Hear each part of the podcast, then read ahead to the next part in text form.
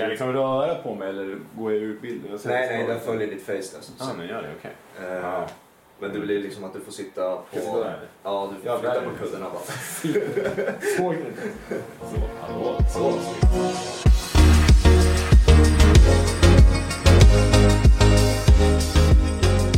Okej, ja vad ska man börja? Så här, Work in progress har det varit att eh, lyckats eh, få till det här avsnittet i alla fall. Men det är kul att det, efter ungefär en, ett år så blev det, blev det av i alla fall. Ja, nej, men jag har ju känt mig som världens största skitstövel för eh, eh, du, du har liksom inte legat på för mycket men du har ändå, ändå kommit återkommande frågor och så här och jag vill ju gärna ställa upp Ja. för jag är ju själv på den sida där du sitter Ja. i eh, andra poddverksamheter och så eh, och vet hur jobbigt det är när, att jaga folk men jag har liksom inte fått ihop eh, ah, det är väl, det är väl ingen, det är ingen ursäkt, men en förklaring. Jag har inte fått ihop vardagen med två små barn. Liksom. Så det, och vi har ju bestämt tidigare, och så har jag typ dagen innan bara, nej det, det här går inte. Så jag har känt mig eh, riktigt, eh, riktigt rutten så. Så nu sitter jag här med dåligt samvete. Men det, det roliga är ju att man har ju då, man försöker som du vet, man planerar innan, men då kan vi snacka om det här istället, då kan vi snacka om det här. Och så har det bytts hela tiden. Men nu, nu har jag ju liksom ändå förberett mig på det sättet att oavsett när det här sker Mm. så har vi en generell diskussion om det jag tror som passar dig lite mer, lagen som du gillar och sånt där. Det behöver, Ja, inte, vara, ja. behöver inte vara om krisen i landslaget, även kanske vi nämner det också, men du fattar vad jag menar. Det är Ja. inte om Champions League omgång tre heller. Liksom. Det, det blandas lite. Men du var ju, jag såg att du var i Spanien nu nyligen på Mestalla. Ja, jag, ja, jo, jag var ju på Mestalla, men det var ingen match tyvärr. Nej, det var landslagsuppehåll va? Det var landslagsuppehåll, eh, men jag kände mig tvungen, det var, ju, det var ju bara semester, det var inget jobb egentligen, det var semester. Eh, och så kände jag mig tvungen att dra iväg min kära fru och mina två små barn för att kolla på Mestalla. Ja. Eh, Levantes arena fick jag mig inte med till. Men jag gick faktiskt på fotboll också, för eh, eh, vi var ju där liksom en och en halv helg så att säga. Okej. Eh, för landslagsuppehållet och landslagsuppehållet. Och då eh, åkte vi eh, 50 minuter bort till Villarreal Aha, okej, okej. och såg Villarreal eh, förlora mot Las Palmas. Eh, Aj ja, jag har någon så konstig, förban- konstig spansk fotbollsförbannelse där hemmalaget aldrig vinner när jag är på plats. Ah, ja. Men då är Kviborg nöjd i alla fall. Ja, det är han ju förstås. jag har faktiskt sett Las Palmas med Kviborg på plats också i, på Gran Canaria. Och hur var det? Det var mot Villarreal, det var andra mötet. Det var liksom men för typ eh, sex år sedan. Men då vann Villarreal. Det... Nej, jag ser aldrig spanska lag vinna hemma, det är en, det är en märklig förbannelse. Men eh, det var ändå ett stort ögonblick, för det var min, min yngsta son, han är två år. Det var hans första fotbollsmatch. Okej, ja, det är inget dålig, dåligt att se Villarreal som första match. Nej, han fattar väl ingenting. Men han fick en Villarreal-buss, han var ju glad. Ja. Nej, men de kallas, vad är det, gula ubåtarna? Ja, Var exakt. kommer det ifrån?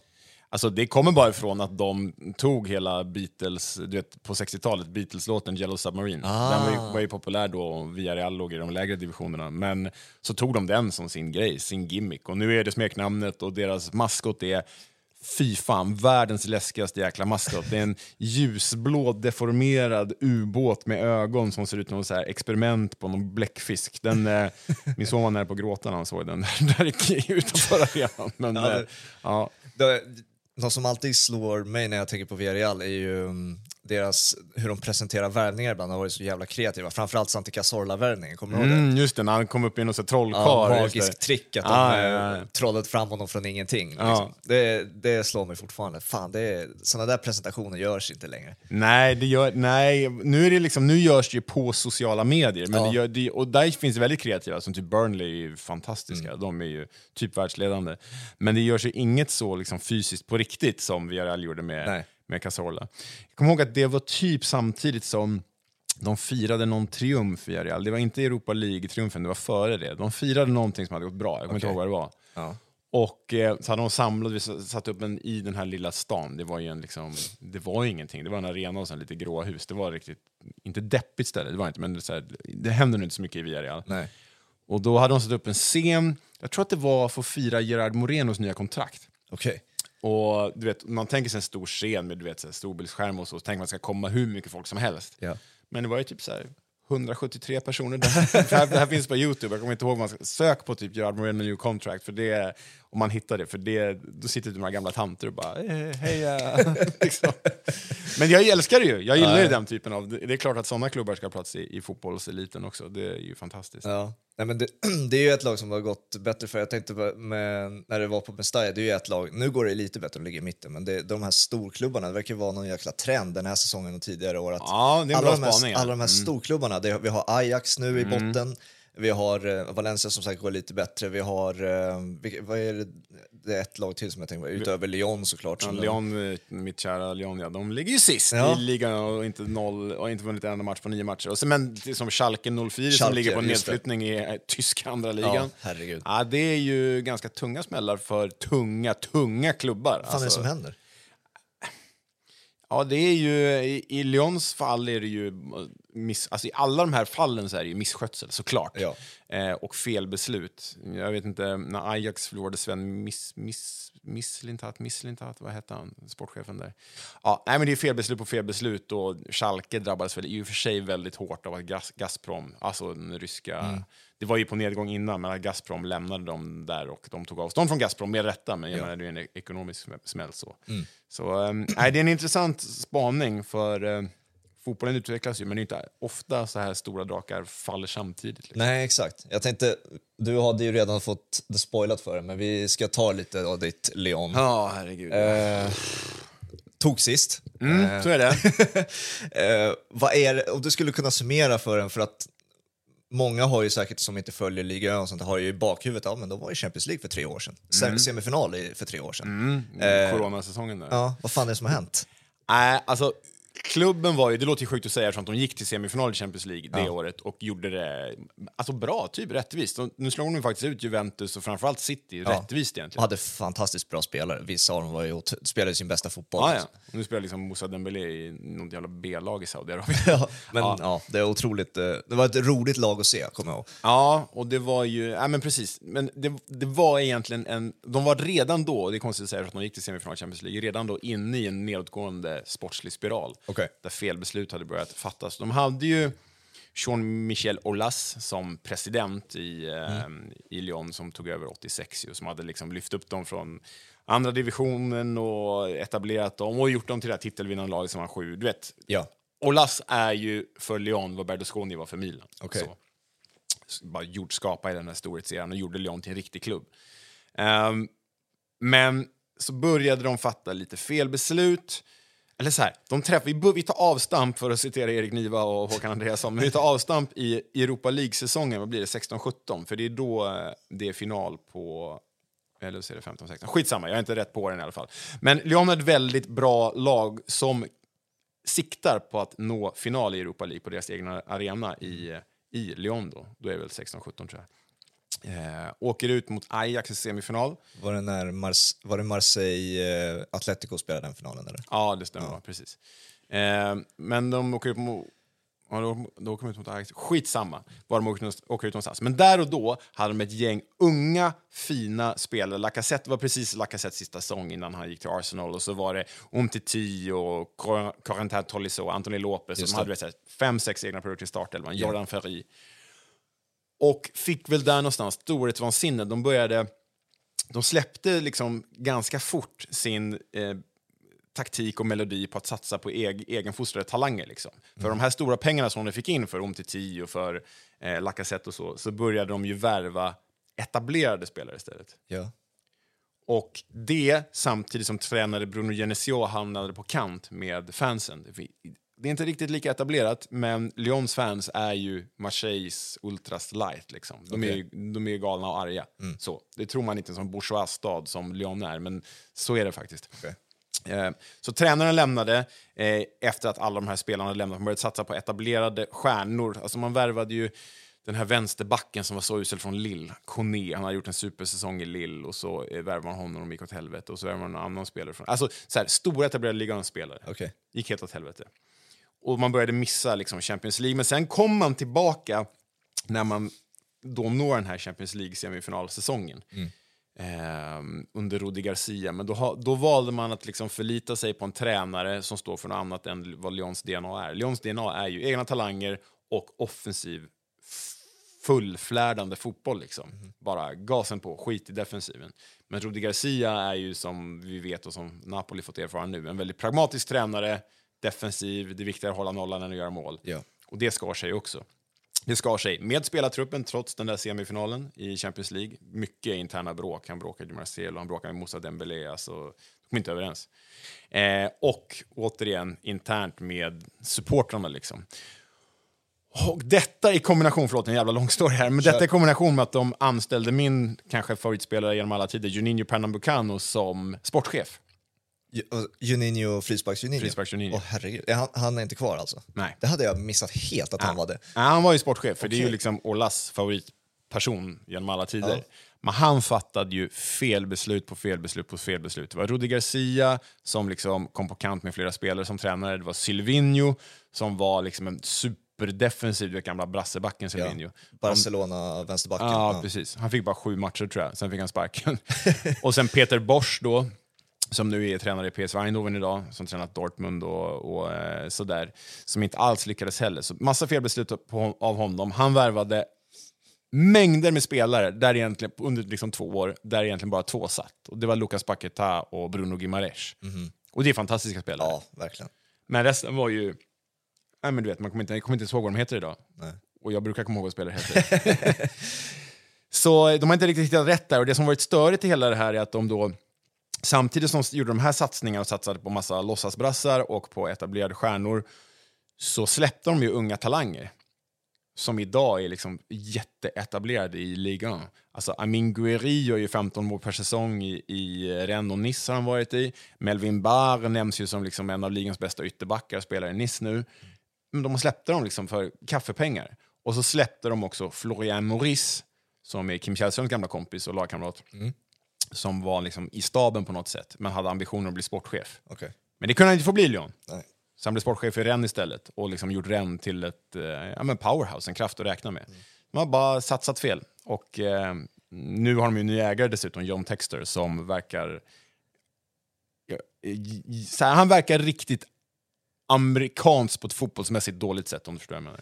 Ja, det, då, sådana finns ju i fotbollen numera. I, det, Ja, jo, ganska många också. Todd Bowley är den som dyker upp i huvudet. Men alltså, han sa väl väldigt mycket bra saker.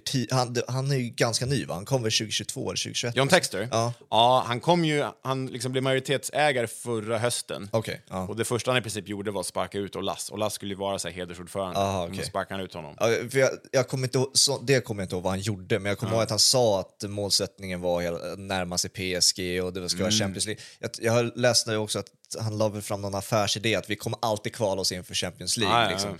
Eh, och sen så har ju det ja, gått som det gått och nu ligger de minus på en massa pengar då, och behöver sälja sina talanger igen och sånt De, där. dels det, och de, hade ju, de fick ju inte godkänt av eh, Franska fotbollsförbundet för deras liksom, ekonomiska, jag vet inte om man kallar det, men ekonomiska plan. Så Ja, de den, fick, den affärsidén som... ja, precis. Ja. Så de fick ju inte värva spelare, så de gjorde en grej som jag, jag avskyr ju, jag är ju väldigt så här, fotbollstraditionell av mig och, och nostalgiker och så här, bakåtsträvare egentligen. Ja. Men jag avskyr det här multiklubbsägandet. Det är Ja, just det, det, älsk, det är ju någonting han är för, ja. Exakt, han, han äger ju delar av Crystal Palace, han äger de här Molenbeek eller vad de heter i Belgien. Ja.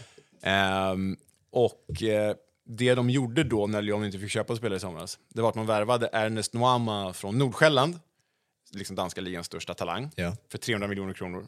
Var det, att det var inte Lyon som värvade honom. Det var Molenbeek som värvade honom, Ja. med reservation för om de egentligen heter så, och direkt låna ut honom till Lyon. Okej. ja. Och då blev det ju liksom upprorstämning bland de belgiska fansen, för 300 miljoner kronor för en belgisk liga-nykomling, Ja. det är ju alltså, det är ju tio placeringar i tabellen. Men så lånar de ut honom till Lyon. Äh, det, det är skit. Det roliga, det roliga är ju också att man, om man ser deras träningsmatcher i somras. Det är ju bara John Dexter-klubbar. Liksom, Ja, ja, de ja, de spelar bara mot sina egna klubbar. Förutom Manchester United också. Men, Ja. eh, Nej, men det, det, nej, det där är ett gissel, alltså, både för Lyon och för Molenbeek och för hela moderna fotbollen egentligen. men de har ju spännande tränarnamn. Alltså, du har ju nämnt några stycken eh, sen tidigare, Silvinho och sånt Mm. där. Det är ju roliga namn. Men nu senast Laurent Blanc och sen har det varit Fabio, nu är det Fabio Grosso. Ja. Alltså det är otroliga namn ändå. Men, Alltså, Blanc, Blanc var ju verkligen, kände man direkt att så, det här kommer inte bli bra, för han är ju själv jag sa precis att jag är en bakåtsträvare, men han är liksom en fotbollstaktisk bakåtsträvare. Ja, okej, han, ja. Han har ju lämnats, han är kvar i för tio år sedan liksom. Ja, Och, och Fabio Grosso är ju spännande på riktigt. Jag menar, tog upp Frosinone till Serie A och, och sådär. Men nu såg jag att John Textor i förrgår, nu när vi spelar in det här, sa att eh, vi behöver inte vara oroliga, vi kommer inte åka ut, vi kommer lösa det här. Och det är ju red light, alltså det är varningssignal. och Fabio Grosso igår sa på någon, i någon intervju med L'Equipe att så här, vi måste vara beredda på att vi ska kämpa i botten hela, hela säsongen. Vi måste ta det här på allvar. Och han, jag tycker att han säger rätt, Ja. men redan där har man ju så här, hallå, vem, vad är det för, vilka signaler skickar Ja, klubben? är det ägaren eller tränaren som pratar? ja, vilka tror du på då? Nej, men det är ju, Fabio Grosso har ju rätt, eh, såklart rätt inställning, men jag tror att han har landat i en trupp, han har ju liksom skällt ut spelare nu, bråkat med spelare redan, han har landat i en trupp som inte alls är där psykologiskt, förutom typ Anthony Lopez och, Lopez och Alexander Lacazette. För resten är ju bara, de känns unga och vilse liksom. Ja, det är ju Maitland Niles liksom. Han Ja, är där. Men eh, alltså, det ska man väl säga också att Alexander Laxett, han, trots att han har kommit till ett katastrofalt dåligt lag, så han levererar ju. Verk, Ja. Alltså målmässigt har han ju varit fantastisk. Vad, vad var det, 27 mål på 35 matcher? Och sånt där. Ja, han var ju liksom uppe och nosade på Mbappé-siffror förra säsongen. Ja, helt otroligt. i ett bedrövligt Lyon. Nu går det inte lika bra, de har typ gjort ett mål den här säsongen tror jag. Eh, men det är ju för att Lyon typ har gjort två mål totalt. så, ehm, ja nej men Lacazette är ju, jag vet att man så här, när man tittar utifrån så säger man ju så här, Benzema är liksom den största Lyon någonsin har haft. Men i Lyon, Benzema är, är ju inte ens i närheten av Lacazettes status. Nej, nej men han till, Benzema tillhör väl den skaran talanger som utvecklades väldigt snabbt och tidigt och gick. Liksom ben Arfa och alla de där. Exakt Liksom. så. Det är Nasri och allt de där. Ja. Så det går inte riktigt att jämföra. Och sen om man lyckas hålla kvar Leon då, Lacazette, det utvecklar väl bara legenden Mm. Ja, nej, verkligen alltså. Han, är, mm, han är, känns som liksom som en... Han är ju en stjärna, jag vet att han aldrig riktigt blev det i Arsenal, men han är ju en stjärna som sätter laget före jaget. Det var en hel intervju med honom i SoFoot, eh, franska fotbollsmagasinet. Eh, rekommenderas om man kan franska, faktiskt riktigt bra fotbollsjournalistik. Men en intervju med honom om bara lagspel, där liksom reporten var nästan anklagande i sin ton, det här var någon i våras, eh, att så här, du är ju en anfallare, du ska göra mål, men i de här, de här, de här, de här lägena så väljer du att passa. Ja. Vad håller du på med? och så han fick liksom sitta och för- försvara sig i hela intervjun. Så det, här, det, ja, det är en häftig spelartyp som jag inte riktigt...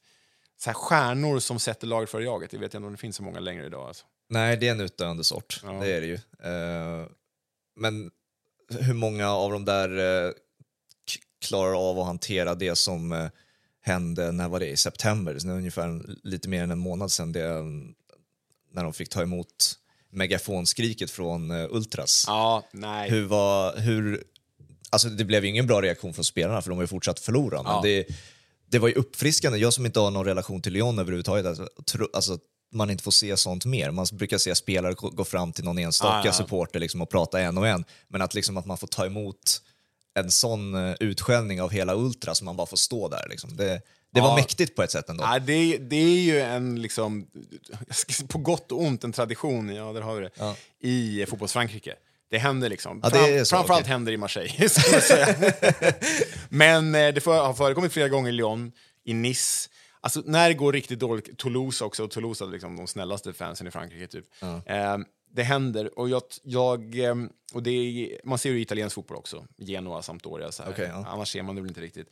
Men jag tror att det behövs liksom Gennaro Gattuso-psyken för att klara av det här. Ja. Och här, jag är ledsen att behöva säga men här är det, förutom Lacazette och Tolisso, Mm. och Tolisso vet jag inte ens om han klarar av det där, och Lopez, förutom de tre så är det här ett gäng 18-23-åriga valpar. Ja. Och Tagliafico har de också förstås.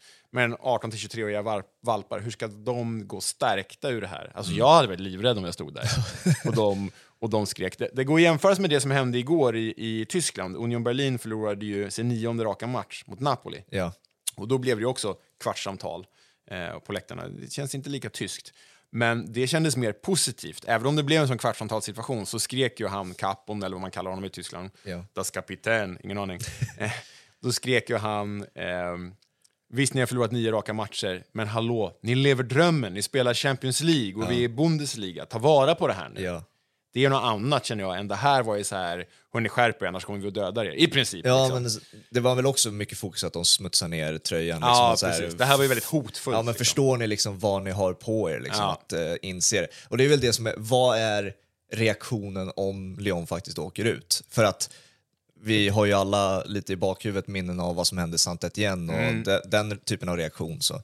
Ja, nej, men det är ju det. Alltså Saint-Étienne och Lyon är ju rivalklubbar, de är ju eh, angränsande städer. Eh, sen är ju Lyon då mer... Lyon är ju liksom bourgeois och borgarnas klubb historiskt sett. Och Saint-Étienne är ju gruvarbetarnas klubb, liksom arbetarklassen så.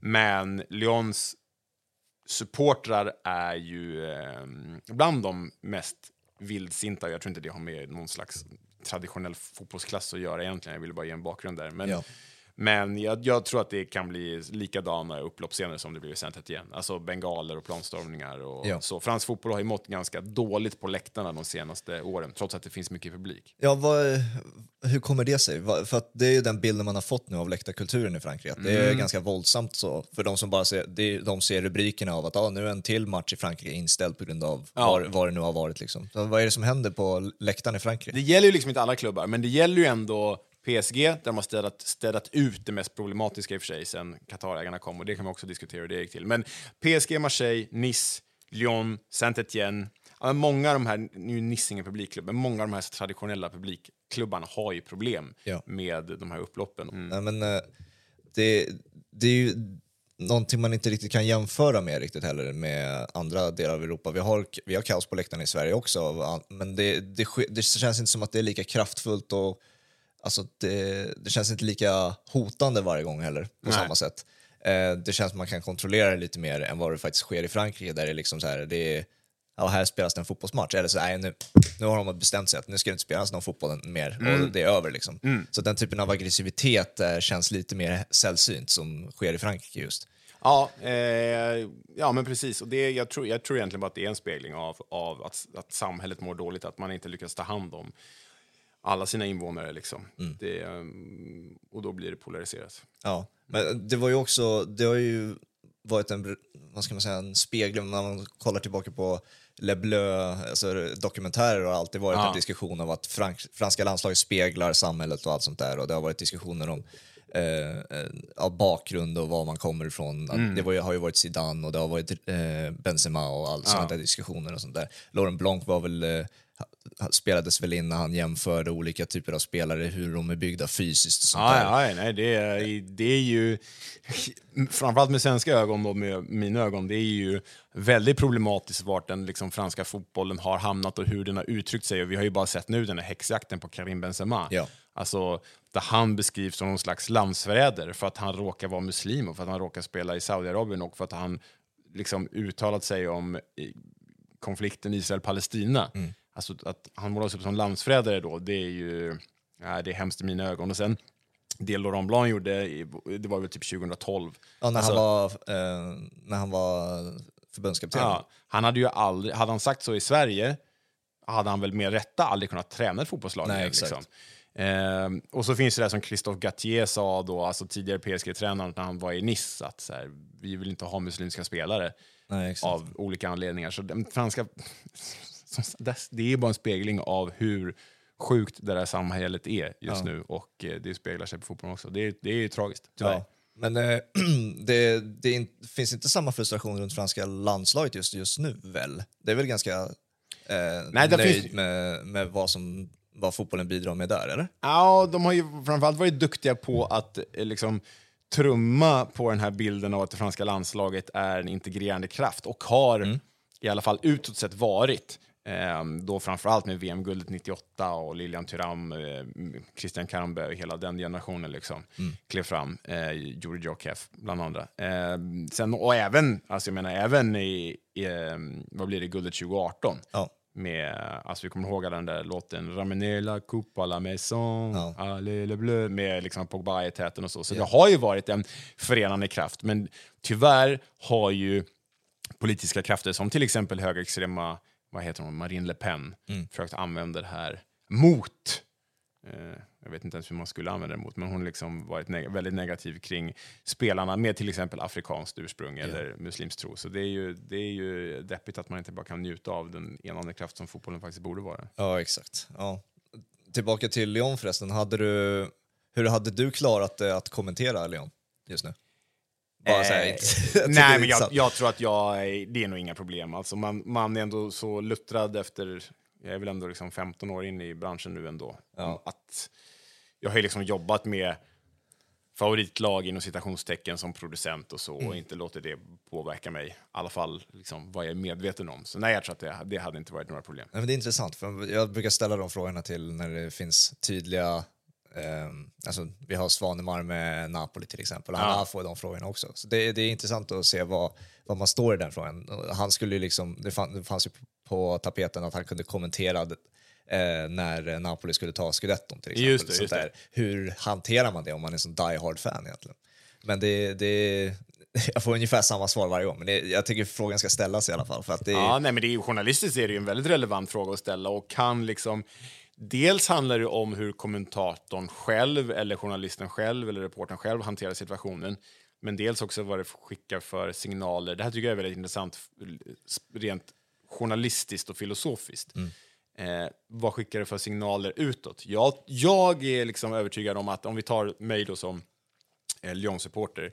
Jag tror inte att någon svensk tittare hade haft problem av att titta på en match där jag rapporterar om Lyon som Lyon-supporter. Däremot hade jag jobbat med allsvenskan, eller superettan i det här fallet, och det var vida känt att jag är Helsingborg-supporter, då tror jag att det skulle finnas tittare som skulle tycka det var problematiskt att jag jobbade med Helsingborg. Det tror jag är en stor skillnad, för att det kommer så mycket närmare då. Liksom. Ja, just det. Ja, det är klart. Eh, finns, går det ens att, vad, hur ser rättighet, rättigheterna ut nu för ligan förresten? Det är, är det på Expressen fortfarande? Eh, nej, det finns väl inte någonstans i Sverige. Ehm, och eh, nu är ju liksom nästa cykel ute till försäljning. Från, det är fem år, från typ 2025 och framåt. Eh, och eh, det är riktigt deppig läsning för oss som är, i alla fall för mig som är fotbollsfrankofil. För eh, bara förra veckan kom nyheten att inte ett enda bud utanför Frankrike i hela världen har kommit på den här rättigheten. Ja, Och det säger ju något om hur liksom mediebranschen är globalt också. För jag menar, det, har ju, de har ju, det, fin, det är klart att det finns länder som faktiskt tycker att den franska fotbollen är generellt intressant. Det finns ju hur många franska kolonier som helst där den franska fotbollen måste vara stor. Inte ett bud utanför Frankrike. vad, hur är förklar, vad är förklaringen till det då, tror man? Nej, men det är ju, det är ju ekonomin. Alltså, att mediebranschen lider i Sverige är ju ingen hemlighet. Ja, nej, nej. Och eh, det är väl globalt också. Liksom. Jag menar, eh, vi går igenom recessioner i hur många länder som helst och då, eh, då får liksom de här... Det första som ryker är ju lyxen. Att kunna titta på ligan är väl en lyx som man bara pff, Ja, men bort. Det är Liksom. ingen bild av vad liga är just nu sett till status och kvalitet. menar Jo, men det är det, jo, men det är det ju också. Alltså, jag menar, det är klart att PSG har hjälpt till att bygga ligan, förstås. Även om jag inte gillar det, men liksom, som ett varumärke så har ju, har ju ligan mått bra av att ha Neymar och Messi och sådär. Ja. Men nu är Neymar borta och Messi är borta. Det enda i en liksom stor global fotbollsvarumärkeskontext som finns kvar, det är ju Mbappé. Mm. Kan man sälja en hel ligarättighet för x antal hundra miljoner på Mbappé? Jag vet inte. Hur uppskattad är han internationellt? I Frankrike är han ju fortfarande kung, men alltså, vet, i Sverige, alltså, om vi- man skulle prata Mbappé, det är ju inte så att han är på fa- favoritlistan högst upp. Nej, men det är väl liksom den, jag tänker att man får gå till nästan yngre generationen Så är det ja. att så här, vilka är störst nu bland de som är kids inom citationstecken. Ja. Där är mitt antagande att det måste väl ändå vara Mbappé, Bellingham, Haaland och sen Ronaldo och Messi hänger väl kvar på något sätt. Ja, exakt. Eh, sen på tal om rättigheter, det här är väl också sista eh, Champions League-året innan den rättigheten är över på TV4, innan det börjar budas på nya. Ja, det, det bör väl pågå budgivningar i detta nu. Ja. Liksom. Det är en rättighet som redan borde vara såld. Eh, men eh, så är det ju inte på grund av hur branschen mår och sådär. Ja, nej, det blir spännande att se var den hamnar någonstans. Eh, det har varit väldigt, jag jobbade med den på Viasat Sat en gång i tiden och så jobbar jag med den nu igen. Då. Eh, det är en väldigt rolig rättighet att, att, att jobba med. Framförallt i det här skedet som vi är nu i gruppspelet. För Ja. det, det är då jag trivs som bäst när man får liksom jobba med ett LANS eller kommentera ett PSV eller drömma om ett Bate Borisov. Liksom. Exakt. eh, väldigt Niva-esk att slänga in Bate i en sån, sån jämförelse, men det får bli en, min hyllning till honom. Är det en, eh, I och med att det är sista året också, är det lite mer att man passar på att njuta lite mer om man kanske har, att det finns en risk att den inte är där nästa år? Då? Eh, så tänker jag väl inte. Jag, jag försöker bara njuta hela tiden så länge jag får jobba med det jag gör. Ja. Så, och sen, champ, du vet, för mig, Champions League, Allsvenskan, Liga 1, uzbekisk fotboll, det är fotboll liksom. Jag är glad Ja, så länge jag får jobba med det egentligen. Ja, exakt. Eh, Topp fem, det vill jag prata lite med dig om också. ja. det har varit, eh, jag har inte lyssnat på dagens avsnitt. Vad var det? De sämsta värvningarna Real Madrid och Barcelona har gjort, eller? Ah, men sämsta spelarna i Barcelona Ah, och Okej, Real inte bara Madrid. värvningarna. Ja. Okej. Ja, eh, den har jag inte hunnit lyssna på. Men jag har lyssnat på er podd, Mhm. din och Kevins. Det har varit väldigt eh, roligt att följa. Eh, var kom idén ifrån? Topp fem? Ehm, ursprunget är ju att jag var ju väldigt flitig på sociala medier förut med att lista diverse saker. Så här, Hörrni, nu gör vi en eh, favorit 11, eller nu gör vi Ja. 11 med vänsterfotade spelare, eller eh, nu gör vi topp 5 världens bästa huvudspelare. Bara slängt ur mig för att jag gillar att göra listor. Liksom. Jag Ja. listar ju allt i livet. Alltså, typ nu när vi var i Valencia, så här, när vi ska sammanfatta det, så säger jag till min fru bara, "Ah, okej, men nu ska du lista topp 5 restauranger på den här resan. Okej. Och hon säger att du är dum i huvudet. Liksom. Hon vill inte vara med, men jag gör, jag, jag gör så. Jag listar mycket i livet. Och då var Kevin på mig, eh, ända sedan jag började jobba på Fyran för två och ett halvt år sedan, att vi måste göra, den här, vi måste göra en podd av det här. Vi måste göra en podd här. Jag bara, nej Kevin, ingen kommer lyssna på när du och jag sitter och listar fotbollstrams. Liksom. Eh, men efter ett år så gav jag med mig för att han, han har liksom gått runt mig och gått till cheferna. Och de bara, ja det är en jättebra idé, vi kör. Ja. Så, så, så började det och eh, jag måste ge Kevin rätt, för jag trodde att så här, det här skulle vara fyra hundar och min farmor som skulle lyssna. Liksom. Men det är många som lyssnar, eh, nog för att det är ganska lättsmält tror jag. Och för att man vill engagera sig själv. Det är väldigt många som hör av sig och bara “Gud, vilken eh, härlig lista ni gjorde, jag håller helt med”. Eller någon som bara “Är du helt dum i huvudet? Varför är Bergkamp smetta för? Vad håller du på med?” Det är kul bara folk engagerar sig, för att alla...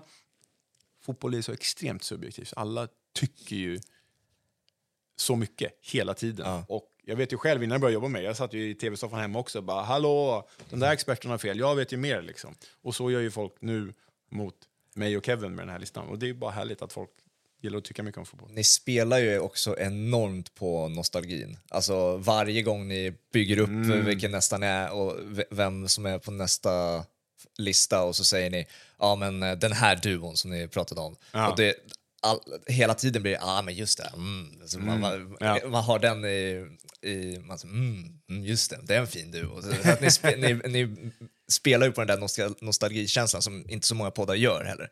Man pratar ju oftast om i, en historia, alltså When Ja. We Were Kings, då är en lång utdragen podd om historia. Liksom. Mm. Här nämner ni bara så här, ja men kommer ni ihåg det här? Liksom? Ja, Ja. just det, det gör vi. Fan vad fint det var. Det, ni spelar på den, den känslan som är underskattad tror jag också. Ja, men nostalgin är ju fin. Jag tror att den, vårt poddformat är nog lite exkluderande för att det är ju sällan vi går bak och är liksom nostalgiska kring en 70-talsspelare. Eller kring, eh, jag vet inte, Ian Rush eller sånt där, för vi är för unga för det. Vilket innebär att en, en sån lyssnare som kanske är 53 år inte får de nostalgikänslor. För Nej, nej, hen känner inte samma nostalgi kring Dennis Bergkamp som jag gör då till exempel. Men just för den, den målgruppen, de yngre, så tror jag att det ändå fungerar. Ja, vad är det med dig och Dennis Bergkamp förresten? Du har nämnt honom två gånger nu redan. Ja, har jag två gånger redan? Ja, jag tror det. Och du, har redan, och du nämner honom hur många gånger per topp fem avsnitt? Han, Ja, han han, måste ska vara in, han ska in så mycket han kan. Varför just Dennis Bergkamp? äh, men det var ju som så att när jag började gilla fotboll så... Jag började gilla fotboll ganska sent. Jag har ju minnen från VM 94 då jag är sju år gammal. Men jag var inte alls intresserad. Liksom. Jag kommer ihåg när hela min familj och släkt tittade på bronsmatchen så att jag och spelade Gameboy. Men visst, jag var sju år. Ursäktande. Och sen så här EM 96, eh, finalen. Min pappa som inte är fotbollsintresserad tvingade mig att kolla på finalen med honom. Eh, jag kommer ihåg att jag hejade på Tjeckien och blev ledsen för att de förlorade, men annars bryr jag mig inte. Liksom. Nej.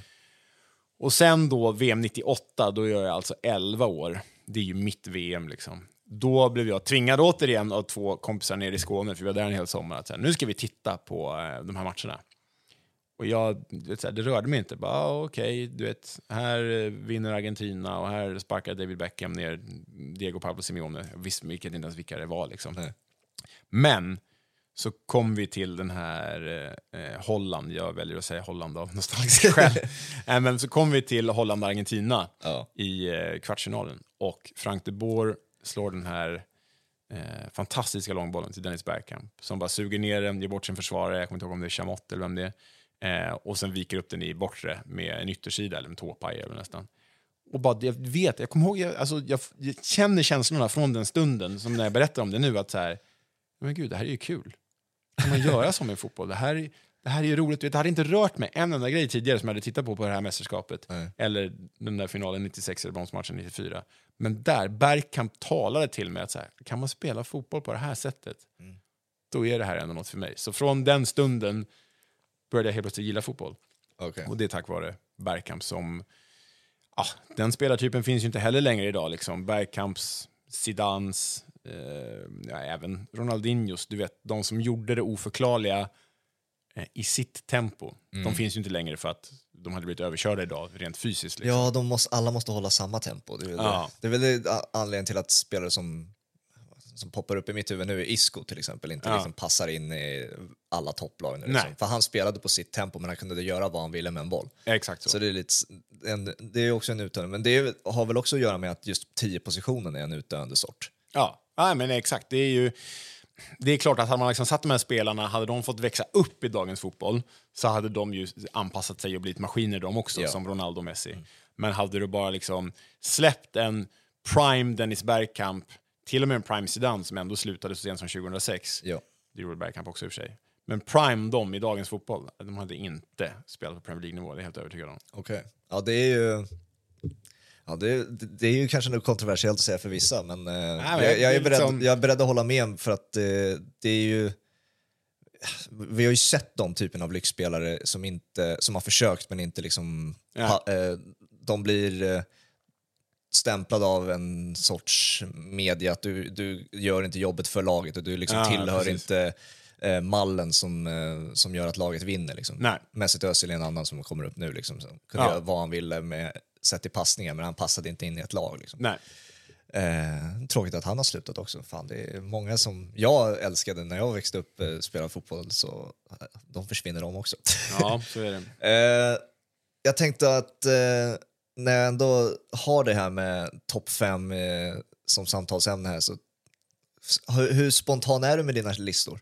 Eller hur mycket tid behöver du för att förbereda dig? Alltså det beror jättemycket på. Mm. Ehm, jag vet att vi gjorde förra veckans avsnitt duos ganska tätt inpå, så jag är inte särskilt nöjd med utfallet själv, för jag vet att jag glömde några så här i efterhand. Okej. Och så var vi någon vi spelade in med Mattias Bjärsmyr som var liksom mittback i Allsvenskan på 2000-talet som jag också det var alldeles för tätt inpå. Alltså så här, nu spelar vi in om en timme, nu gör vi listan. Ah, okej, okej. Det blir liksom inte...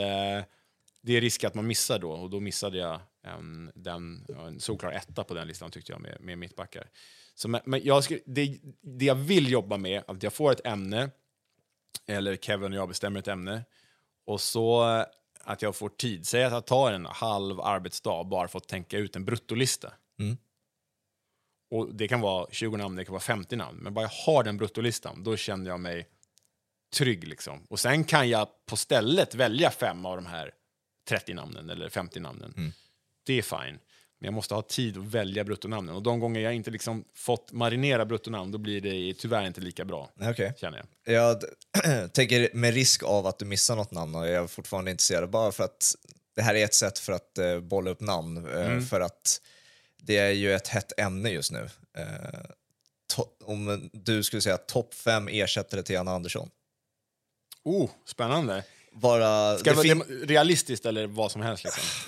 alltså, hur realistiskt är Potter? Är liksom... Nej, jag tycker inte att det är realistiskt. Nej, men om va- han, för mig är det godkänt att han är med på en lista. För Ja. att den kopplingen är så, men du kan ju inte säga Pep Guardiola. Liksom. Nej, Det, nej.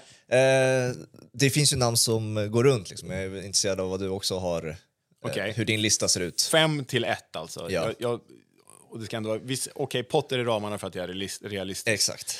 Eh, måste jag tänka här. Det är den och det är den. De två ska vi ha med förstås. Eh, den känns som ett alternativ. Jag måste komma på två till. Vad svårt, det svårt det blev när det liksom... Jag kan bolla upp namn om du...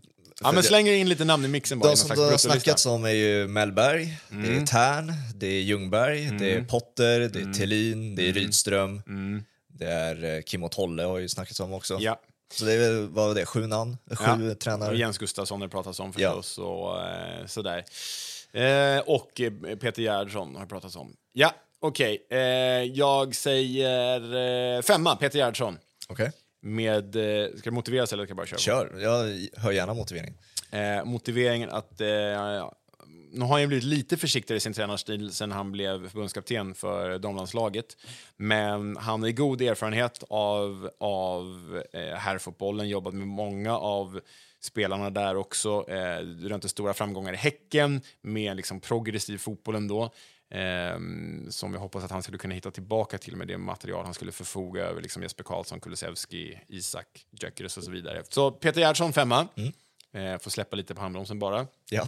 Typ den trevligaste svenska fotbollstränaren jag har pratat med också genom alla år. Så äh, men Gerhardsson femma. Fyra, kanske kontroversiellt val givet hur framförallt en av dem fungerar i media. Men Kim och Tolle, ja, den är, skulle jag nog säga är lite kontroversiell för många. mm, det tror jag också. Och eh, eh, det vore kanske eh, lite svårt att jobba med dem också av den här me medieanledningen. Ja. Men rent sportsligt tror jag, nu står de för något helt annat än vad Peter Gerhardsson står för. Så Peter Gerhardsson har mycket mjuka värderingar och du vet så här, i alla fall tidigare än progressiva fotbollen. Kim och Tolle är ju mer så här, fast bättre än det jag kommer jämföra med. Men eh, klassiskt brittiska, skrika igång sina spelare. Och det kanske är det den här truppen bara behöver. Några som är jävligt arga men ändå hyfsat taktiskt kompetenta. Liksom. För det får man ge dem, de är fan taktiskt kompetenta. Så Kim och Tolle fyra. Trea, där hade jag ju ett namn nu. Vem Konstigt om jag inte nämner Mellberg när han är min kollega. Just det, det tänkte jag inte på. men men eh, jag har ju tvåan och ettan. Vem hade jag som trea? Ah. Eh, Var det någon på den listan jag ramlade Ja, säg dem igen. Förlåt. Mellberg, Tern, Graham Potter, Thelin, Rydström, Kim och Tolle. Ja, det var väl de jag nämnde. Ja, nej, men det är klart att eh, jag måste av nostalgiska skäl slänga in Tern. Okej. Eh, jag tror i att Rydström hade kunnat vara ett fantastiskt namn i den här mixen också, men jag tror att han ändå vill liksom jobba, han behöver längre processer på sig, så därför får han vara utanför topp femman. Han är bubblare. Nej, men Jonas Tern bara som någon slags nestor, tänkare, maestro, så kan du sätta vilken nickedocka som helst där som liksom ansvarig tränare. Ja, för att han inte har licensen. Precis, För, ja, han, ska, han ska basa, eh, givet hans liksom, ja, syn på fotboll och, och eh, moderna syn på fotboll, får man säga. Mm. Tvåa, Per-Mattias Högmo, lyckades inte som norsk förbundskapten, eh, men gjort det fenomenalt bra i Häcken. Står ju för en riktigt trevlig fotboll som jag tror skulle passa vårt landslagsmaterial bra. Mm. Eh, bra på att säkra upp svajiga defensiver också med ett, liksom ett framtungt anfallsspel. Och sen etta, det måste ju vara det. Om, det. om han är tillgänglig, vilket jag inte tror att han är, så är det ju Graham Potter. Ja, vad, vad tyckte du om flörten, får man ändå kalla det, som eh, assist, Ham- Hamberg, va? Ja, assisterande hade lagt fram där att det var en dröm eller vad det nu var. Ja, men det var väl hans dröm, eller hur? Det var väl liksom inte Potters dröm, eller? Nej, jo, det, så är det ju. Att det, hans dröm är det ju såklart. Mm. Men eh, det är ju ändå right hand man. Liksom. Det, Ja. Nej, men jag, jag, det, jag, tycker, jag tycker det är väldigt, Jag förstår att man gör så här kvällstidningsrubriker av det. Att så här, oh, mm, Potters flört med landslaget, fast det är ju Hamburgs flört med landslaget. Liksom. ja. Så eh, jag vet inte vad det är värt egentligen. Och så här, om det nu finns ett gnutta sanning att Sir Ratcliffe, heter han, Sir James Ratcliffe, som ska köpa in sig i United, Ja. att han har Potter som första val, äh, då är ju... Ja, då är det kört. Ja, då är det, ja, alltså, som sagt, han tackade, Potter tackade väl nej till Nice i somras. Och Rangers snackade väl så om också. Han Ja. tackade nej till och sånt där Och också. Nice kan erbjuda, nu är ju alltid fotbollsvärlden inte pengar, men mycket fotbollsvärlden är pengar tyvärr. Och Potter tackar nej till det. Och om jag räknade rätt då i somras så kunde ju Nice, alltså en årslön i Nice för en tränare var fyra gånger så mycket som Jan Andersson tjänar per år. Så, mm. Han har ju en, i och för sig en rätt bra pengar på sig efter det- sparken han fick från Chelsea. Det har han. Det ju borde han ha i alla han fall. Borde, ja, om han inte gjort sig av med den. det, men ja, det, det finns väl ändå någonting där som går att övertyga. Även om det är, pengar är alltid avgörande för många så finns ju en sportslig liksom om man väljer någon som kan sälja in det väldigt bra så finns det, kan, det finns ju spännande grejer som man kan få en tränare att falla för. Ja, jo, ett så här projekt, men jag vet, jag vet inte. Du vet, det, det, jag tycker också att det är en... Komma in... Det är en grej för typ Kim Otoll eller Jens Gustafsson att ta svenska landslaget. Mm. För det är kanske, med all respekt för deras tränargärningar, men det är kanske det största, med, san, med stor sannolikhet det största Ja, någonsin det, skulle kunna få. det får man väl ändå säga Ja. att det är så. Graham Potter, och med all respekt till svenska landslaget, som jag hyser största respekt för, både yrkesmässigt och rent personligt. Jag menar, jag vill ju som privatperson att det ska gå bra för svenska landslaget, Så, förstås. Ja. Men i en pengastyrd fotbollsvärld så är det ju mer prestige att träna ett Manchester United, ett Chelsea, ett Nice än vad det är att träna svenska landslaget. Ja. Och som utomstående tänker jag så att vi säger att Jens Gustafsson tar över svenska landslaget och misslyckas. Han kommer, han kommer fortfarande kunna få ett allsvenskt tränarjobb. Ja. Graham Potter, som kommer från Chelsea, tar över svenska landslaget, misslyckas. Var hamnar han då? Inte i en Premier League-klubb. Ja, exakt. Nej, det, ja, det är några namn där som du ändå inte hade med som jag tror ändå är, vad ska man säga, jag tror man större, det är nog rimligare att man ser kanske en Thelin. Eller ja, typ Thelin. Det är, tror- jag tror att det är han som kommer få det. Ja, men han är ju ett eh, rimligt namn, absolut. Jobbat under, det jag håller lite emot är att han har jobbat så under lång tid med Elfsborg. Gjort det varit en väldigt lång process och gjort det bra, absolut, det säger jag ingenting om, fantastiskt. Men då blir jag lite orolig för att så här, den tiden finns ju inte i ett landslag. Nej, det är sant. Så det, och dessförinnan var det lång tid J Söder också, byggde upp dem så här. Så ja, lite orolig å hans vägnar kring det i alla fall. Vad är det för förändringar du vill se då? Jag vill ju se att man spelar utifrån materialet. För det Jan, det Jan Andersson, mästerlig i en svensk tränarkontext då, eller nordisk tränarkontext, mästerlig på att använda, på att göra guld av sand. För jag menar, det landslag som han tog över, när Kim hade lämnat, Zlatan hade lämnat, Isak hade lämnat, det är under min livstid det sämsta landslag vi haft på pappret. Ja, det är det ju. Det får man väl säga. med all respekt till Ola Toivonen, Marcus Berg, Sebastian Larsson. Fina spelare på alla sätt. Men liksom Andreas Granqvist, ja du förstår. Vi hade inte en stjärna. Foppa, Foppa var inte en stjärna då. Liksom. Nej. Och det manskapet tog han till liksom resultat mot Nederländerna och Frankrike i ett kval. Han tog dem till kvartsfinal i, i VM. Så Jan Andersson är mästerlig på den typen av manskap. Men det han har visat här också, och det har han ju dessutom visat tidigare i Halmstad till exempel. Men det han har visat här, tycker jag de senaste åren, är att han inte bemästrat går utanför sin comfort zone taktiskt. Släppa 4-4-2 och anpassa sig efter det material som finns. För det material som finns idag, jag vet att man skyller på att det är dåliga backar och att spelarna inte spelar, men enligt mig, dagens trupp, Otroligt bra. mycket bättre på pappret än den som gick till kvartsfinal i VM Ja. 2018. Ja, det är, jag älskar vår, alltså den mängden av bra spelare nu vi kan välja. Nej, men alltså- Otroliga spelare har vi. Och vi, vi säger att det är så dåliga spelare på centralmittfältet. Alltså vi vet att Albin alltid är bra i landslaget. Mm. Där vill han säkert sluta efter... Ja, han har ju sagt det, att han Ja, kommer sluta nu efter precis. Janne. Ja. Men eh, då har vi Mattias Svanberg. Ja, Han är ordinarie i en topp 6-klubb i Bundesliga. Det är bra. Rätt bra, ja. Vi har Jens Kajuste som ändå värvades till Napoli, italiensk mästare. Det borde vara bra. Spelar Champions League igår, så bra. Precis. Eh, vad har vi mer för alternativ på centrala mittfältet? Larsson. Ja, Hugo Larsson, ordinarie Eintracht Frankfurt, redan värderad till 150-200 miljoner. Liksom. Yes. Alltså det är inte dåligt. Nej. Och sen tittar vi på mittbackarna och vi har så dåliga mittbackar. Nej, alltså Lindelöf är inte dålig, tvärtom. Han är faktiskt ganska bra. Borde kanske kliva ner ett snäpp, kanske, snäpp. kanske borde vara ordinarie i ett, jag vet inte, West Ham. Ja. Men det är en väldigt bra mittback. Ja. Bredvid sig, ja, alltså Karl Starfelt är lagkapten i Celta Vigo. Jättebra. Det är ändå tre plus liksom. Lagerbjälke kommer bli bara bättre och bättre. Nej, men precis, det, det här är inte en dålig trupp. Jag Nej. köper inte in mig på det. Och då tycker jag att Janne liksom...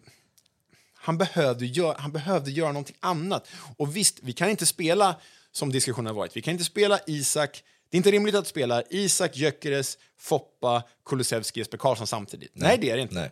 Men man kan spela fyra av dem samtidigt. Verkligen. Ja, tack för att någon säger. Och det vill jag se en tränare som faktiskt ser. Att utgå från de fyra, för det är fan bra, förlåt att jag säger. Och sen bygg resten av laget därefter. Alltså, de unga spelarna som kommer fram, nu har Hugo Larsson fått, eh, ja, blivit kallad, men alltså, vi ser en Mendes som startar mot Real Madrid i Champions League. Ja, ja. Vi har en Ronny Budgie som, eh, gör det fantastiskt bra och gjort det länge i Köpenhamn. Vi har en Ajari som är på väg genom Championship nu, som Mm. Ja, har samma resa som, som Gyökeres. Jag vill se dem nu redan. Alltså, Ja, ja. Jag vill se dem i tröjan i alla fall. Emil försöka få- Holm kommer vara... Alltså, så fort han tar en plats i Atalanta så är han ju... Men det snackas om, Juve, om, det snackas om Juventus för honom i, Ja. i, eh, vid årsskiftet som var. Liksom. Ja. Så nej, det här är... Det, ja, nej, det, är- det är absolut ur en internationell kontext, åtminstone, det är ett 3 plus-landslag i alla fall, och då ska man gå till EM. Bör man vara nervös över att Jesper Karlsson har blivit petad nu av Motta?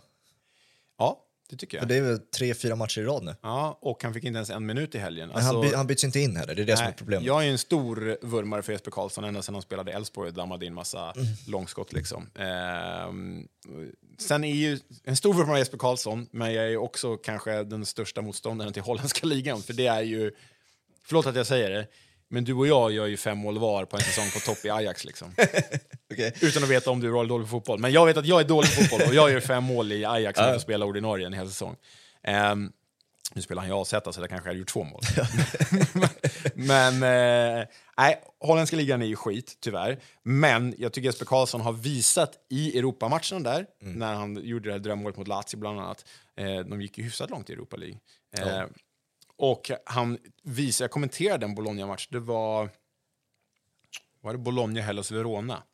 Och han var ju, den slutade tyvärr 0-0, men han var mm, överlägset bäst på när han hade det där långskottet och sånt där. Ja, precis. Han var ju överlägset bäst på plan. Mm. Så blev han utbytt i typ 55. Oklart varför, alltså. han måste vara trött eller någonting.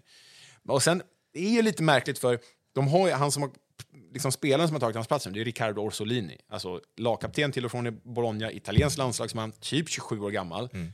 Han är ju bra. Så jag, jag säger inte att Jesper Karlsson är bättre än Orsolini, men jag säger att det är en märklig värvning att lägga så mycket pengar på Jesper Karlsson och helt plötsligt bara peta honom. Ja, men det kändes så självklart. Han gick till Bologna med en, eh, alltså ett spännande projekt. Thiago Motta är där och så Ah, nummer 10 på ryggen. Och, alltså, Det känns så självklart att han kommer få i alla fall x antal, alltså en halv säsong på sig att bara försöka komma in i laget. Och nu Ja. bara det tog några matchomgångar och sen var han borta ur eh, laguppställning och får inte spela en minut. Liksom. Nej. Det, det är, nej, det, det, det är verkligen oroväckande. Och man är ju rädd för att så här, har det hänt något? Är det någon schism mellan honom och tränaren? För då är det ju oftast, då är det ju kört. han, Oftast. han har ju sagt att, han inte, att de inte kan prata med varandra för han kan inte engelska och han, eh, Jesper Karlsson kan inte italienska så att de, kan inte prata med varandra. Ja, då får han lära sig italienska illa kvickt. Ja. Så att, eh, ja, det, det är ju en parentes kanske som man får följa lite extra noga vad som faktiskt händer där. Ja, Eh, ja, nej, den är, för han känns ju som en viktig pusselbit i ett framtida, alltså nästa års landslag. ja Så. verkligen. Jag tänkte avslutningsvis, eh, om vi fortsätter lite på landslagsfronten som jag såg att du hade väldigt mycket åsikter om på Twitter, det är ju Jens T. Andersson och eh, det, som, ja, det som blev. Ja. Eh, ja, reaktion, nu har det gått hur långt, ja, nästan en, exakt en månad sedan det här kom ut. Då. Eh, av någon anledning så stannade han också kvar i några veckor innan han lämnade. Eh, förstod inte riktigt anledningen där. Va, förstod du anledningen varför han stannade till, vad var det, 18 oktober istället? Nej, men var det inte att han behövde göra någon slags överlämning kring, kring eh, uppdraget som landslagschef? till vem? För det finns ju ingen ersättare. Nej, men det måste väl ha någon tillfällig ersättare, tänker jag mig på. Det hoppas jag. Liksom. Eh, ja, nej, men det var ju... Jag måste säga dåligt för svensk fotboll, för Jens T. Andersson är ju ändå en person som har liksom satt avtryck i svensk fotboll med, med tidigare uppdrag. Ändå liksom. Alltså det, det får man, här, nu tänker vi bort hela Azerbajdzjan-frågan. Ja. här. Alltså det är ändå en kompetent person vi pratar om i sin yrkesroll. Så det tänker jag är dåligt för svensk fotboll att han lämnar. Jag tänker att det är ytterst dåligt att det inte finns en färdig ersättare. Jag tänker i tredje steg att om... Visst var det Neftchi Baku? Eh, jag, bara, jag är ju, ja, det får väl, Ja, ja, där står det. Ja, precis. Baku. Jag vet att det finns oljepengar i, i Azerbajdzjan, men om det är mer attraktivt än att vara landslagschef i Sverige, då har vi ju problem Ja. i tredje steg. Och sen har vi hela det här moraliska, alltså to each his own, absolut och allt det där. Men att gå till en faktiskt stat, Azerbajdzjans statligt ägd klubb i ett land vars stat då enligt vissa nyhetskällor, alla skriver inte under på det, men enligt vissa nyhetskällor, däribland vissa svenska, menar att Azerbajdzjan just nu genomför en slags etnisk rensning i Nagorno-Karabach. Det, det ser inte snyggt ut. Det ser verkligen inte snyggt ut. Sen kanske Jens T. Andersson inte ens var medveten om det här. Men alltså, jag, jag begär inte att någon, ska vara, någon svensk ska vara insatt i, i konflikten Nagorno-Karabach. Men väljer du att skriva på för Neftchi Baku, då, då tycker jag att du har ett ansvar att veta vad du faktiskt skriver på för. Ja, exakt. Ja, och det, det är ju så, även fast vad han nu kan ha utfört innan liksom, och det, han, han kom ju för inte så länge sedan, så att han Mm. markerar ju också den perioden som kanske är den sämsta i svensk landslagshistoria på väldigt, väldigt många år i alla fall. Liksom. Så är det. Han, är ju liksom, han, kommer ju vara den, han var den perioden där det var absolut sämst. Ja. Eh, så jag vet inte riktigt vad målsättningen var när han eh, tillträdde, vad, vad han skulle uppnå, men det, han, det är ju under, underkänt på alla sätt och vis i alla fall. Ja, men det är liksom, jag tror ju att hela den här liksom botten, bottennappet som svensk fotboll har stått för, svensk herrfotboll har stått för, Ja, det är ju herrfotbollen ja. ehm, härrör, nog, härrör nog från ännu längre bak än, än att Jens T. Andersson kom in. Alltså, jag menar, man kan ju diskutera hur, vilka typer av ungdomsspelare vi får fram och varför vill, varför vill ingen vara förs- varför, varför får vi inte fram några inom citationstecken bra försvarare längre. Det är ju så frågor som Jens T. Andersson kanske inte kan hållas ansvarig för. Men absolut, om man bara ser det så här, du var landslagschef för den här perioden och det gick jättedåligt. Ja, ser man det svart på vitt så ja, då, ja, det gjorde det. Ja, och vad, vad är det för namn, om vi ändå har pratat namn om ersätta Jan Andersson, vad är det för typ av namn man vill se i den här typen av roll då? Oj, vilken fråga. Att Eh, jag, ja, är lite, man är lite svårt liksom att få tag, alltså, verkligen konkretisera exakt vad, eh, vad rollen innebär. vad rollen innebär och vad, vilken då person som hade passat perfekt in i det. Ja, den är... Ja, nej, jag, jag, det är svårt att veta om det här om det är tillräckligt likt eller inte. Men om liksom en svensk fotbollspamp, jag väljer att ändå kalla honom pamp givet de pengar han har arbetat med och givet de resultat han har nått. Men den enda jag kommer, kom, den kommer tänka på direkt som, liksom skulle, som har gjort det oerhört bra strukturellt i, i svensk fotboll, i svensk klubblagsfotboll, det är ju Daniel Andersson. Alltså, eh, han byggde ju det Malmö FF Ja. som har haft alla de här framgångarna de senaste tio åren. Mm. Det är kanske en sån figur som ska in. Ja, just det. Men han är väl fortfarande lika aktiv som alltid i Malmö, eller? Ja, om inte mer efter att Gerson lämnade för England igen. Ja, det och det blir väl inte, inte riktigt samma fråga i och med att Daniel Andersson är ju Malmö på många sätt mer än vad Rydström är Malmö, men det är svårt att slita dem från det spännande och roliga projekt som är Malmö. Liksom. Ja, Malmö är nog, det är nog ekonomiskt lukrativt också skulle Så jag tro. ja. så, nej, det, jag vet inte om, om man lyckas locka över eh, lilla Bjärred dit, men eh, det tycker jag vore spännande. Vad är det för typ av, eh, om man ändå ska prata om eh, förändring inom landslag och sånt där, vad är, det, vad är det man vill se mer av en sån typ av roll att införa i, inom SVFF och svensk fotboll och sånt där? Oj, alltså jag, jag, jag får nu, jag vet inte om jag ska vara ärlig. Jag vet inte. Jag försöker liksom i mitt eget huvud också liksom försöka förstå mig på vad man vill se utav den rollen på samma Ja. sätt som man vill se av Janne Anderssons ersättare. Ja. Men det, även fast man är frustrerad över valet som har gjorts och allt det där så är det väldigt svårt att, okej men vad vill man se av ersättaren? Vad vill, vad vill man att ska komma efter, efter honom liksom? Ja, ja nej, precis.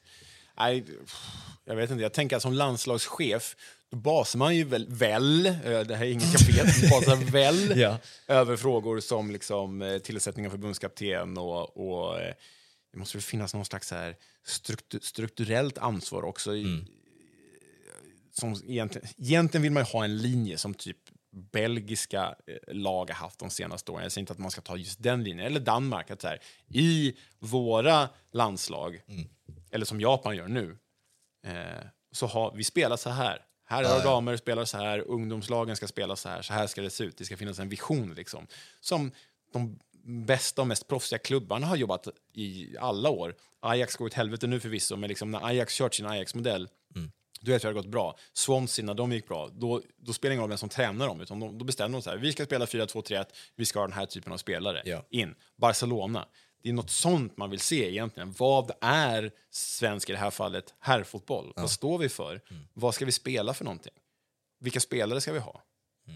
Sen säger inte jag att det behöver vara liksom offensivt och poppig fotboll, Nej. men, men ja. Nej, men, och det, är det problematiskt att han försvinner då också när en ny rekrytering av en förbundskapten, ska, om det in, ingår i jobbet, liksom, då känns väl riskfullt att det inte blir... Nej, men alltså, vi riskerar ju att stå... Vi riskerar ju att ha ett herrlandslag utan landslagschef och utan förbundskapten samtidigt. Ja, det ser ju jättedåligt ut. Ja. Alltså det måste ju vara sämre än de dåliga sportsliga resultaten, tänker jag. Oj. Pest eller kolera här. ja, nej, det, det, det är deppigt också med... För på något sätt så fanns även fast alla som älskar klubblagsfotboll så var ju landslagsuppehållet ändå ett break där man kunde hitta små ljusglimtar lite här och där. Ja. Det finns ju inte längre. Inte från, utifrån ett svenskt perspektiv. Inte ur ett svenskt perspektiv. Nej, men sen kan man alltid glädja sig i att liksom San Marino nästan tar en poäng av Danmark sådana grejer. Men det, det hjälper ju inte den svenska landslagssjälen, det gör det inte. Nej. När var senaste du såg fram emot eh, svensk landslag, herrlandslag spela? Nej, men jag ser faktiskt alltid fram emot det. Eh, Fortfarande? Ja, för att, Okej. för att det är... Ja, det gör jag ändå. För att det var liksom så stort för mig när jag växte upp och mina kompisar, även om vi höll på olika klubblag så samlades vi alltid kring liksom, tvn eller på Råsunda för att kolla på de landskamperna tillsammans. Så, eh, jag tycker fortfarande att det är en stor grej, även om det är ur ett herrsynpunkt eh, sett en, en deppig grej. Det är ju förhoppningsvis desto gladare för, för damerna om de lyckas eh, slå Schweiz idag, va? Och Ja. Italien på måndag. Ja, det är otacksamt när man spelar in och det kommer ut en vecka senare. Och sådär. Men det, det är så det är. Vi har sagt idag, igår och sånt där flera gånger, Ja. så det får så vara som det är. Men eh, vi har gått över timmen nu i alla fall, så jag tänker vi avslutar där. Okej. Eh, tackar att vi äntligen fick till det. Jag tyckte det var jättekul. Du, tack för att du väntade så länge.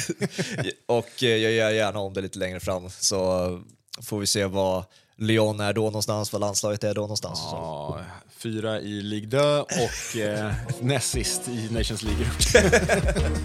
Exakt, vi håller optimismen uppe. Ja. Eh, stort tack för alla som har lyssnat. Vi hörs och ses snart igen. Ciao!